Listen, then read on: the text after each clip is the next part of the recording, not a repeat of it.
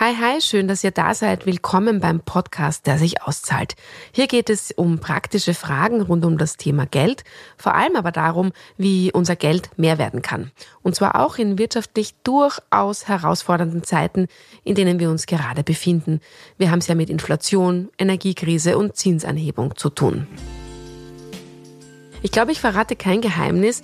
Eine der bekanntesten Methoden, sein Kapital zu vermehren, ist auf dem Aktienmarkt. Allerdings gilt das Investment in solche Aktien oder Fonds oder ETFs immer noch für viele Menschen als zu komplex oder zu risikoreich. Wer das Wort Aktien hört, denkt deswegen oft sehr schnell an Talfahrt und Verluste oder an viel Geld, das man haben muss, um überhaupt damit zu beginnen. In dieser Folge wollen wir also mit einigen dieser Märchen und Mythen über das Aktiengeschäft aufräumen und erklären, wie man am besten mit der Wertpapieranlage beginnt. Da wollen wir 3 der gängigsten Produkte vorstellen und uns anschauen, wie sie sich unterscheiden. Diese Produkte sind erstens Investmentfonds, zweitens Exchange Traded Funds, die werden auch mit dem Kurzbegriff ETFs abgekürzt, und drittens Zertifikate. Deswegen habe ich also für diese Folge die Wiener Finanzexpertin Larissa Kravitz interviewt, die seit 2017 mit Investorella selbst einen eigenen Podcast betreibt, der übrigens demnächst in eine neue Staffel geht, in der sie die wichtigsten Finance-Hacks auf sehr kurze und unterhaltsame Weise erklären möchte. Aber noch jemand kommt zu Wort, der Wertpapierexperte Markus Kaller von der Erste Group. Und er räumt gleich einmal mit dem bekanntesten Mythos auf. Der Mythos, Anlegen ist nur für Reiche, ist falsch. Anlegen ist für all jene, die die Möglichkeit haben, sich monatlich etwas wegzusparen. Die können das in Wertpapieren tun. Und dann gibt es noch so eine mehr. Lange Zeit hieß es ja gerne, mit Wertpapieren werde man schnell reich. Aber auch davon sollte man sich verabschieden. Es geht nicht ums Reichwerden, sondern darum, das eigene Geld mehr werden zu lassen. Was nicht so bekannt ist, man kann übrigens schon Investments in sehr kleinen Schritten mit 30 bis 50 Euro monatlich starten. Und bei Einmalinvestments kann man schon mit 500 Euro oder 1000 Euro einsteigen. Aber wo soll man beginnen? Was muss man unbedingt beachten? Und was ist das absolute Do-Not beim Aktiengeschäft? Diese Fragen wollen wir hier heute beantworten. Mein Name ist Anna Wallner. Ich begleite Sie durch diese Folge und ich freue mich, dass Sie da sind. Presse Play. Mein Geld. Dieser Finanzpodcast wird unterstützt von der Erste Group. Eine Sache ist spannend. Wenn man sich mit Wertpapierexpertinnen und Experten unterhält, so wie ich das in den vergangenen Tagen und Wochen recht häufig gemacht habe, dann bekommt man von so gut wie allen zunächst 2 Dinge gesagt.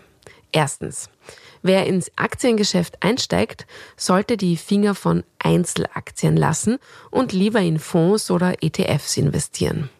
Und zweitens, niemals sollte man sich von einer unruhigen Nachrichtenlage abschrecken lassen. Weder vor dem Einstieg in den Wertpapier- oder Assetmarkt, noch danach, also wenn man schon drinsteckt und investiert hat. Der Experte Markus Kaller formuliert es so.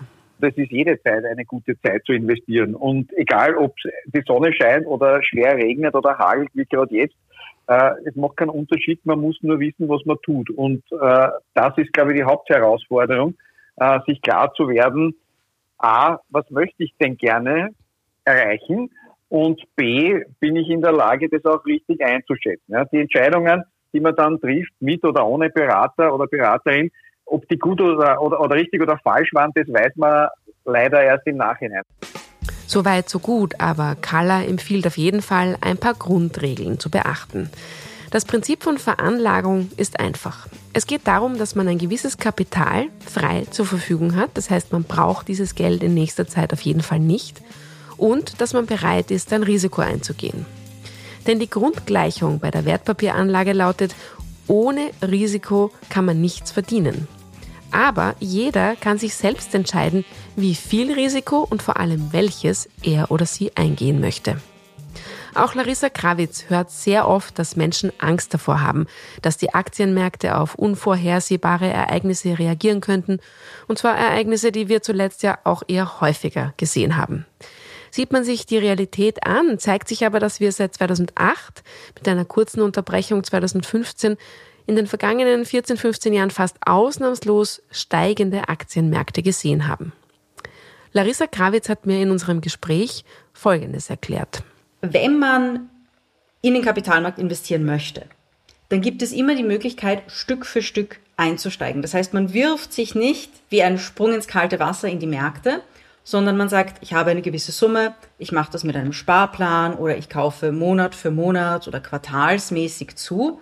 Dann bekomme ich einen Durchschnittskurs über einen längeren Zeitraum und dann ist der Einstiegszeitpunkt nicht mehr so wichtig, weil ich ja einen Durchschnittskurs erlangt habe. Das ist auch ganz wichtig, denn viele Leute warten über Jahre hinweg, weil sie sagen, jetzt lage gerade schlecht, die Märkte könnten mehr fallen, deswegen steige ich nicht ein. Dann steigen sie ein bisschen, dann sagen sich die Leute, jetzt sind die Kurse wieder gestiegen, jetzt habe ich den guten Zeitpunkt verpasst, jetzt warte ich wieder auf den nächsten Einstiegszeitpunkt. Und so kann es passieren, dass man vielleicht über Jahre nicht einsteigt. Wir wollen uns heute 3 besondere Formen genauer ansehen. Das sind einerseits die Fonds, das sind ETFs und das sind Zertifikate. Was sind denn Fonds genau? Fonds sind de facto Portfolios, die in ein Wertpapier zusammengefasst wurden. Das heißt, wenn man einen Fonds kauft, dann sind verschiedene Wertpapiere drin. Es gibt Aktienfonds, es gibt Anleihenfonds, es gibt gemischte Fonds, es gibt Immobilienfonds. Also die sind thematisch verschieden und sie erlauben einem de facto mit einem Wertpapier in mehrere Wertpapiere gleichzeitig zu investieren und zu diversifizieren. Okay, wir lernen also, Fonds sind vor allem dazu da, das Risiko zu streuen. Ich setze nicht bloß auf 1 oder 2 Aktien, sondern auf ein Bündel. Und die können dann auch gewisse Regionen oder Themen abbilden. Es können zum Beispiel nur Technologieunternehmen darin sein oder Emerging Markets. Aber was ist nun ein Exchange Traded Fund, kurz ETF? Wenn man es ganz knapp sagt, ist es ein Investmentfonds, der fortlaufend an einer Börse gehandelt wird. Er wird aber nicht über die emittierende Investmentgesellschaft, sondern über die Börse am Sekundärmarkt erworben und veräußert. Die meisten börsengehandelten Fonds sind passiv verwaltete Indexfonds, die die Zusammensetzung und Entwicklung eines Wertpapierindexes nachbilden. Deswegen wird der Begriff ETF auch oft synonym mit Indexfonds benutzt. Okay, das war jetzt eine sehr technische Definition, die ich mir zugegebenermaßen selbst aus dem Internet zusammengesucht habe. Investorella Larissa Kravitz kann das natürlich noch viel besser erklären. Was sind ETFs? Die wurden nicht per se erfunden, sondern ETFs sind eigentlich ein Unfall der Geschichte. Das heißt, sie sind unabsichtlich entstanden. Am Anfang hat man sich auch über die Idee des passiven Investments lustig gemacht.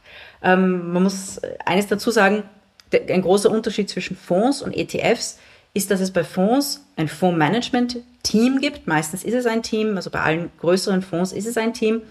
Und die sehen sich alles an. Also die übernehmen de facto den Analyseprozess für die Investorin oder für den Investor. Das heißt, ich brauche mir dann, wenn ich sage mal, ich investiere in einen Asienfonds, dann brauche ich mir nicht alle Reports über die makroökonomischen Entwicklungen der verschiedenen Länder durchlesen. Ich brauche mir die asiatischen Wirtschaftsnachrichten nicht Tag für Tag durchlesen. Das macht das Fondsmanagement-Team und die entscheiden dann anhand dieser Daten, beziehungsweise da gibt es eine vorgegebene Strategie, die entscheiden dann, in welche Titel, in welchen Ländern sie investieren, beim Mischfonds, ob sie mehr in Aktien, ob sie mehr in Anleihen investieren. Das ist ein sehr, sehr großer Vorteil neben der Diversifizierung.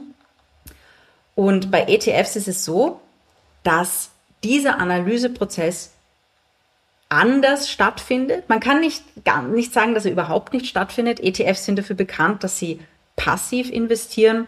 Und da gibt es gewisse Indizes. Was ist ein Index? Ein Index ist eine Zusammenfassung einer Gruppe von Wertpapieren. In Österreich gibt es den ATX, Austrian Traded Index. Das sind die größten österreichischen börsennotierten Unternehmen. In Deutschland der DAX, in den USA Nasdaq, Dow Jones, S&P 500. Und besonders bekannt ist auch der MSCI World geworden. Das ist quasi der Index, der die größten Unternehmen weltweit der entwickelten Ökonomien enthält. Und ETFs kopieren einfach diesen Index. Das heißt, da gibt es ein Finanzdienstleister, zum Beispiel das Unternehmen MSCI, da ist diesen Index berechnet und der ETF kopiert dann diesen Index bzw. kauft die Wertpapiere im Index rein und das nennt man dann eher so das passive Investment. Übrigens, ETFs gelten schon seit einiger Zeit als Modeinvestment. Dabei spiegeln die Marktzahlen diesen Trend nicht unbedingt wider. Denn die Österreicherinnen und Österreicher investieren nach wie vor am häufigsten in Aktienfonds und Anleihen. Wobei wir uns Anleihen in einer eigenen Folge genauer ansehen werden. An dieser Stelle muss man aber einmal erwähnen, dass das Wertpapiergeschäft in Österreich ganz generell ein Randgruppengeschäft ist. Aber es tut sich trotzdem etwas. Eine Umfrage von Peter Hayek im Auftrag des Aktienforums hat schon 2020 gezeigt, dass sich das Interesse am Kauf von Wertpapieren seit 2016 verdoppelt hat. Sagten damals noch 7%, sie würden sich dafür interessieren, Aktien zu kaufen, waren es 2020 schon 25%. Aber zurück zu den ETFs. Warum sind sie aktuell eigentlich so beliebt? Larissa Kravitz sagt, der erste ETF wurde 1993 getradet. Den gibt's immer noch. Aber da hat sich einiges geändert. Was ist da passiert? Also da gibt es verschiedene Trends, die eigentlich aufeinander getroffen sind. Und zwar, man muss bedenken, dass bei Fonds in der Vergangenheit die Gebühren sehr, sehr, sehr, sehr hoch waren. Das heißt, wenn man in einen Fonds investiert hat, hat man eine relativ hohe Management-Fee gezahlt. Das heißt, die laufenden Kosten des Fonds, die gehen eben an das Management-Team, an die ganze Infrastruktur, die dahinter ist. Aber auch relativ hohe Performance-Fees. Ich kann mich erinnern, so vor rund 20 Jahren war es noch so, wenn man in einen Fonds investiert hat, 2 and 20 hieß das, 2% Management-Fee, 20% Performance-Fee. Was bedeutet die 20% Performance-Fee? Das war quasi der Bonus des Management-Teams. Wenn ein neuer Höchststand des Fonds erreicht wurde, dann haben sie quasi 20% dieser Rendite bekommen. Also es ist natürlich aus Investorenseite sehr teuer und da gab es dann auch ein Buch in den frühen 2000er Jahren, glaube ich, kam das raus. Das heißt, where are the customers' yachts? Das heißt, wo sind die Yachten der Kunden?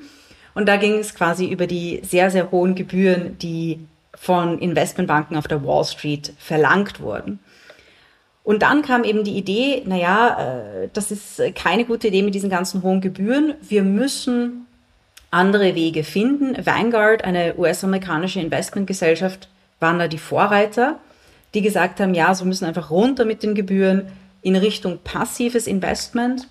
Zu dieser Zeit kamen auch einige Studien heraus darüber, dass sehr viele Fonds gar nicht mal so gut sind. Und da muss man auch aufpassen, es gibt immer diese, quasi würde ich schon sagen, Volksweisheit, dass 80% der aktiv gemanagten Fonds ihre Benchmark, also ihren Vergleichsindex, nicht schlagen. Die meisten Leute, die das sagen, haben die Studien dahinter nie gelesen. Also da muss man auch ein bisschen aufpassen. Einer der Hauptgründe, warum sie ihre Benchmarks nicht schlagen, sind natürlich die Gebühren. Denn eine Benchmark, ein Vergleichsindex ist gebührenfrei. Und wenn ich 2% Gebühren für meinen Fonds verlange, dann muss ich nicht nur genauso gut wie dieser Benchmark-Index sein, sondern ich muss ihn auch jedes Jahr um 2% schlagen. Und das ist in Wahrheit das extrem, extrem, extrem Schwierige. Und das andere ist auch, immer wenn jemand das sagt, dann heißt, also oft sagen Leute, ja, ich investiere in ETFs, weil 80% der Fonds ihre Benchmark nicht schlagen. Und da frage ich dann immer ganz böse, und wie viel Prozent der ETFs schlagen ihre Benchmark? Die Antwort darauf ist nämlich 0. Warum? Weil ETFs die Benchmark genau verfolgen, aber auch Gebühren haben. Das heißt, man kann die Rendite des Index, also ein ETF bildet quasi die Rendite des Index minus Gebühren ab.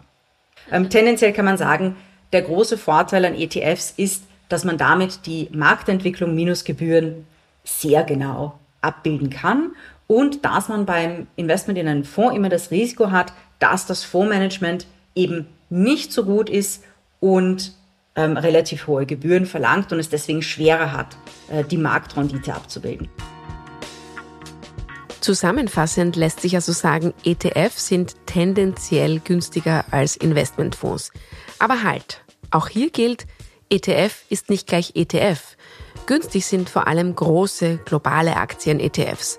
Bei kleineren Themen-ETFs kann das schon wieder ganz anders sein. Aber hören wir noch einmal den Wertpapierexperten Markus Kaller. Er vergleicht ETFs und Investmentfonds mit einer Supermarkt-Allegorie. Ich nehme ein Kochrezept und brauche für Spaghetti, keine Ahnung, halb Kilo faschiertes, Nudeln, Tomatensauce, gehe rein, kaufe mir die 3 oder 4 Sachen, gehe wieder nach Hause. Das wäre der ETF. Wenn ich jetzt aber beispielsweise so ein bisschen, also beispielsweise Vegetarier in meinem Freundeskreis habe, muss ich mit irgendwem reden, der sagt, für eine vegane oder vegetarische Geschichte ist das Fleisch eher nicht so gut. Da gibt es dieses Fleischersatzprodukt oder nimm Tofu oder nimm irgendwas. Und bei den Nudeln würde ich aufpassen, wenn jemand eine Glutenunverträglichkeit hat, dann nimm nicht diese, sondern nimm irgendwelche anderen. Das passt mal aus dem Supermarkt besser. Es geht also darum, dass mir Fonds viel mehr Informationen und Diversifizierung ermöglichen als ETFs. Und was sagt Larissa Kravitz, wo liegen denn sonst noch Nachteile bei ETFs? Also es gibt einen Nachteil, mit dem ich mich momentan sehr, sehr, sehr stark beschäftige. Und zwar, stell dir vor, du spielst Poker. Und alle am Tisch haben natürlich verdeckte Karten, niemand zeigt seine Karten und du bist die Einzige, die ihre Karten zeigt. Wie wird dieses Pokerspiel langfristig für dich verlaufen? Diese Poker-Analogie habe ich in der letzten Zeit oft verwendet, um Menschen auch damit zu schockieren. Wo liegt das Problem? Also ich sehe ein bisschen das Problem mit, es fließen massive Volumina in ETFs. Und das Problem dabei ist, dass ja die Zusammensetzung des Index mehr oder weniger bekannt ist.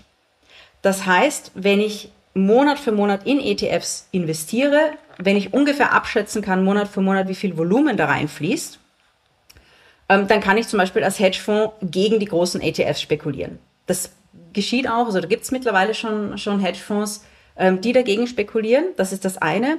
Und das andere ist natürlich, dass die meisten ETFs marktkapitalisierungsgewichtet sind, weil die meisten Indizes marktkapitalisierungsgewichtet sind. Die Frage ist, was bedeutet das?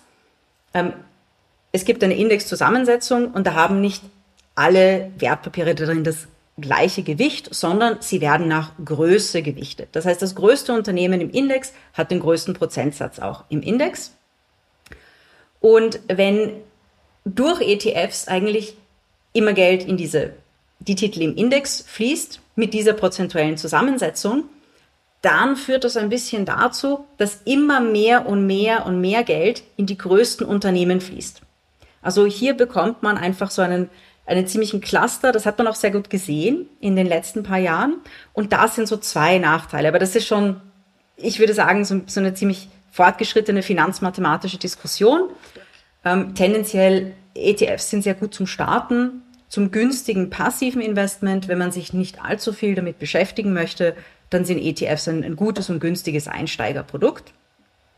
Was ist dann im Vergleich dazu der Vorteil von Fonds?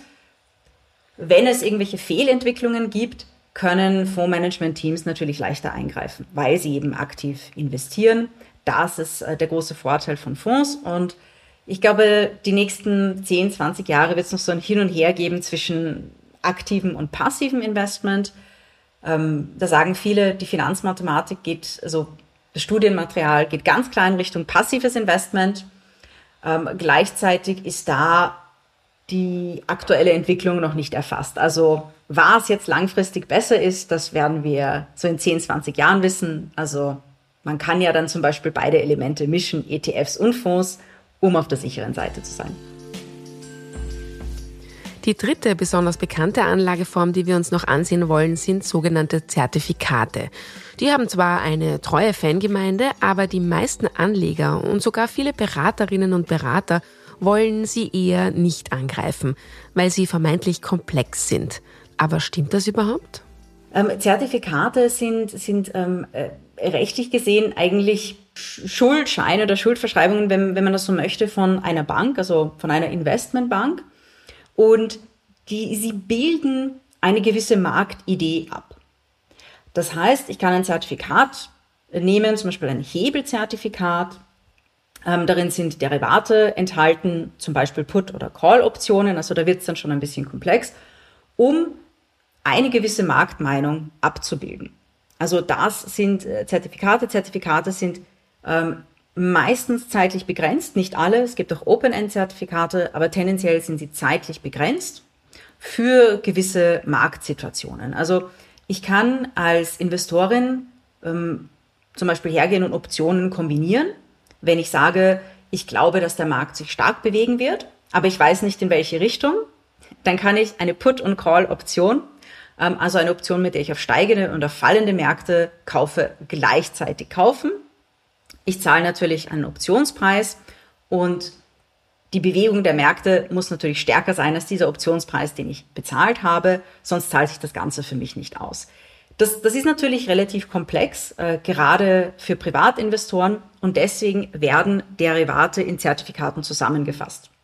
Ein Zertifikattyp, der ganz populär ist, auch bei Privatinvestoren und Investorinnen, ist das kapitalgarantierte Zertifikat. Dass ich zum Beispiel sage, okay, für eine gewisse Laufzeit, sagen wir mal 2 oder 3 Jahre, möchte ich einen gewissen Index abbilden und ich bekomme nicht die volle Performance des Index, aber dafür bekomme ich eine Kapitalgarantie, zum Beispiel eine 80, 90 oder 100-prozentige Kapitalgarantie. Das heißt, am Ende dieser Laufzeit bekomme ich das auf jeden Fall das garantierte Kapital. Das heißt, wenn dieser Index zum Beispiel nicht so steigt, wie ich mir das vorgestellt habe, dann habe ich mein Kapital wieder zurück. Das, was ich in der Zeit natürlich verloren habe, ist die Inflation. Aber das ist ein sehr einfaches Zertifikat, das, glaube ich, auch bei Privatkundinnen und Kunden momentan sehr beliebt ist. Okay, und was ist der größte Nachteil von Zertifikaten? Zertifikate haben ein Emittentenrisiko, natürlich. Das heißt, und da gab es in der Vergangenheit auch einen sehr, sehr berühmten Fall, nämlich mit den Lehman-Zertifikaten in Deutschland. Also die wurden vorwiegend in Deutschland vertrieben. Und das waren de facto so ähnlich wie Bankanleihen von Lehman Brothers. Und Menschen, die eigentlich gedacht haben, sie erwerben hier eine Spareinlage, haben eigentlich ein Lehman-Zertifikat erworben. Und da gab es dann natürlich immense Probleme, nachdem Lehman Brothers pleite gegangen ist. Also das ist etwas, auf das man achten muss. Es gibt mittlerweile Zertifikate, die sind auch mit ganz guten Garantien ausgestattet, um dieses Emittentenrisiko zu mindern. Aber tendenziell haben Zertifikate dieses Emittentenrisiko. Das ist ein Nachteil von Zertifikaten. Und ein anderer Nachteil von Zertifikaten ist, und das kommt natürlich auf die Ausgestaltung an, dass sie teilweise sehr, sehr, sehr, sehr spekulativ sind. Und da ist natürlich die Gefahr, also es gibt sehr simple, kapitalgarantierte Zertifikate, die haben durch die Kapitalgarantie ein relativ geringeres Risiko, aber dann gibt es eben Hebelzertifikate, Knock-in, Knock-out-Zertifikate. Und wenn man sich dabei nicht gut auskennt, dann ist es sehr einfach, gerade als Privatperson, sich damit zu verspekulieren. Und das ist ganz wichtig, wobei, wie gesagt, Zertifikate gibt es fast entlang der gesamten Risikoskala. Okay, egal welches Wertpapier oder welche Anlage man sich entscheidet, man muss irgendwo damit beginnen. Und was ich, glaube ich, auch viele fragen ist, wie gehe ich das an? Brauche ich einen Menschen, der mir dabei hilft? Oder kann ich das auch sozusagen ganz on my own von zu Hause vom Computer aus machen? Wie soll man da überhaupt mal beginnen? Also das ist sehr stark eine Typfrage. Es gibt Menschen, die lernen sehr gerne zu Hause durch Bücher, online, durch Podcasts, so wie diesen. Und dann gibt es Menschen, die unbedingt nachfragen wollen, vielleicht 10-mal nachfragen wollen. Für die ist dann eher eine Beratung geeignet. Also da kann man nicht wirklich sagen, das eine ist ideal, das andere ist nicht ideal. Es gibt momentan sehr stark den Trend, das alles selbst zu machen, um Gebühren zu sparen. Das macht natürlich finanziell gesehen Sinn. Aber wenn man online oder durch Bücher sehr viel lernt, aber sich dann doch nicht traut, dann hat das ja auch keinen Sinn. Dann ist es immer noch besser, man lässt sich beraten. Wie ist das möglich? Also wenn man das persönliche Gespräch gerne hat, dann kann man zum Beispiel zur Bankfiliale gehen, sich dort, da gibt es Wertpapierspezialistinnen, die beraten einen. Es gibt abhängige und unabhängige Vermögensberater, also in der Wertpapierberatung, da kann man sich auch beraten lassen. Oder man kann sich das Wissen eben online selbst aneignen. Bei letzterem sollte man natürlich darauf achten, wo dieses Wissen herkommt. Und man sollte die Dinge, die gesagt werden, wirklich anhand von Quellen untersuchen, um zu schauen, stimmt das wirklich? Und gerade wenn man online lernt, sollte man nicht auch unbedingt alle Strategien, die man irgendwo sieht, kopieren. Man sollte sich wirklich immer fragen, ist diese Strategie, ist diese Portfolioaufteilung passend für mich und meine Ziele? Das ist auch ganz wichtig. Also zusammenfassend, ob man sich beraten lässt oder das alles selbst macht, Kommt drauf an, ja, was für ein Typ man eben ist. Jetzt haben wir schon sehr, sehr viel gehört. Zum Schluss wollte ich von der Investmentexpertin Larissa Kravitz noch wissen, welche Sache man beim Investieren auf jeden Fall nicht tun sollte. Das absolute Don't ist alles, was mit Tipps, Hypes und FOMO zu tun hat. FOMO, Fear of Missing Out. Da sage ich immer, do your own research. Höre nicht auf irgendwelche Wertpapier-Tipps. Egal von wem sie kommen, wirklich, und das egal von wem sie kommen, das meine ich ernst. Also es gibt immer wieder, ist man irgendwie unterwegs und in Gesprächen, da gibt es Leute, die sagen, ja, also diese Aktie, die solltest du unbedingt kaufen, das und das unbedingt kaufen. Wenn das jemand ist, der oder die in der Finanzbranche arbeitet und vielleicht in einem Fondsmanagement-Team sitzt, dann kann es sein, dass das wirklich gut recherchiert ist. Aber dann sollte man trotzdem selbst nachrecherchieren, denn es kann wirklich sein, dass das ein gutes Investment ist, aber vielleicht nicht zu einem passt. Also man sollte das immer selbst nachrecherchieren, das ist das Wichtigste. Und natürlich das Thema FOMO. Also oft gibt es einfach sehr, sehr starke Trends und die Menschen haben dann Angst, okay, jetzt bin ich zu spät gekommen für dieses tolle Investment, das ist schon wirklich astronomisch gestiegen. Es gibt immer wieder neue Chancen. Also das ist genauso, Investments, die sind ja wie Züge oder Straßenbahnen, alle paar Minuten kommt ein neues daher. Also man darf sich durch FOMO nicht blenden lassen. Und ganz wichtig ist auch, dass man in Dinge investiert, die man versteht. Und wenn man gerade unerfahren ist und dann schon investiert hat, gibt es ja, glaube ich, auch noch ein ganz, ganz großes Don't. Und das heißt, nicht nervös werden und dann vor lauter Panik wieder abstoßen, sondern Geduld haben, oder? Ja, auf jeden Fall. Also es gibt natürlich schon Situationen, in denen man Positionen wieder verkauft, auch wenn sie gefallen sind, also wo das Sinn macht. Man muss sich da natürlich immer überlegen, ist das ein langfristiges Investment? Habe ich das als kurze Trading-Position gekauft? Tendenziell gerade also Privatinvestoren sollten auf jeden Fall langfristig am Kapitalmarkt unterwegs sein. Das macht am meisten Sinn. Und da denkt man in Zeitspannen von 5 bis 40 oder 50 Jahren. Also das sind wirklich sehr, sehr, sehr lange Zeitspannen. Idealerweise kauft man die Wertpapiere und vererbt sie irgendwann an die Kinder. Das ist auch ganz wichtig.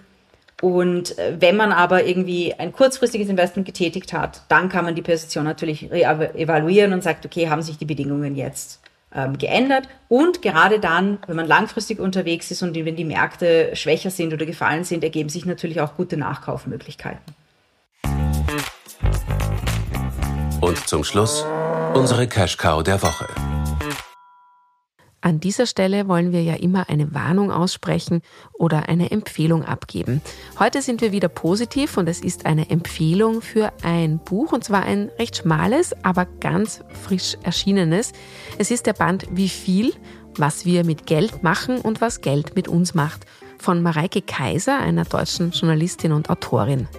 In ihrem schmalen Büchlein beschäftigt sie sich mit vielen Fragen rund ums Geld, wie zum Beispiel, wann gilt man als armutsbetroffen, wann als reich, wie viel Geld ist genug und wie viel Geld macht glücklich. Mareice Kaiser stellt uns da auch einige Menschen und ihre Geld- und Erwerbsbiografien vor, trifft sie immer wieder zu Gesprächen und lässt uns an ihrer Reise teilhaben. Zwischendurch erzählt sie uns aber auch einiges über ihr eigenes Verhältnis zu Geld. Das Buch ist auf jeden Fall, und das muss man dazu sagen, aus einer klar antikapitalistischen Haltung verfasst. Das merkt man auch an dem ersten Satz, der lautet, ich hasse Geld. Aber es ist dann doch eine Haltung, die Wert und Wichtigkeit von Geld und Kapital in unserer Gesellschaft nicht komplett negiert. Insgesamt ist das also ein lesenswerter Einstieg in die Auseinandersetzung mit Geld in der Gegenwart, auch wenn man vielleicht nicht alle Ansichten der Autorin 1:1 teilt. Und das sage ich alles nicht nur, weil das erste Kapitel darin heißt, wie unser Podcast, nämlich Mein Geld. Einen weiterführenden Link aus dem Buch möchte ich an dieser Stelle gleich mit Ihnen teilen. Mareice Kaiser empfiehlt nämlich einen Online-Rechner, den das Team der Zeit, also der Deutschen Zeitung, schon 2021 herausgebracht hat. Darin kann man sich anhand konkreter Parameter wie Einkommen, Vermögen, Wohn- und Jobsituation selbst ausrechnen, ob man in die Gruppe der Armen, des Prekariats, der unteren Mitte, der Mitte oder doch zum Wohlstand oder den Wohlhabenden gehört. Die Daten sind natürlich aus Deutschland, aber sie sind mit Österreich vergleichbar. Den Link zu diesem Online-Rechner stelle ich wieder in die Shownotes zu dieser Ausgabe. Ja, das war schon die 6. Folge unseres neuen Podcasts Mein Geld. Und Sie wissen ja, jeden Montagmorgen liefern wir eine neue Ausgabe. Wenn Sie keine Folge verpassen wollen, dann rate ich Ihnen, abonnieren Sie unsere Show. Das ist jene mit dem goldgelben Logo und Sie finden sie überall, wo es Podcasts gibt. Und wenn Sie Lob, Kritik oder eine Frage zu Mein Geld haben oder wenn Sie sich ein ganz bestimmtes Thema wünschen, das wir uns hier genauer ansehen sollten, dann schreiben Sie uns an podcast@diepresse.com. Und Finanzthemen kann man bei uns natürlich auch lesen, zum Beispiel von meiner Co-Hostin hier beim Podcast Susanne Bickel. Die macht diese Woche übrigens Urlaub, aber auch von der gesamten Wirtschaftsredaktion der Presse. Alle Texte dazu finden Sie unter diepresse.com/meingeld und jeden Montag in der gedruckten Zeitung. Für heute sage ich Ciao und Baba. Presse Play. Mein Geld.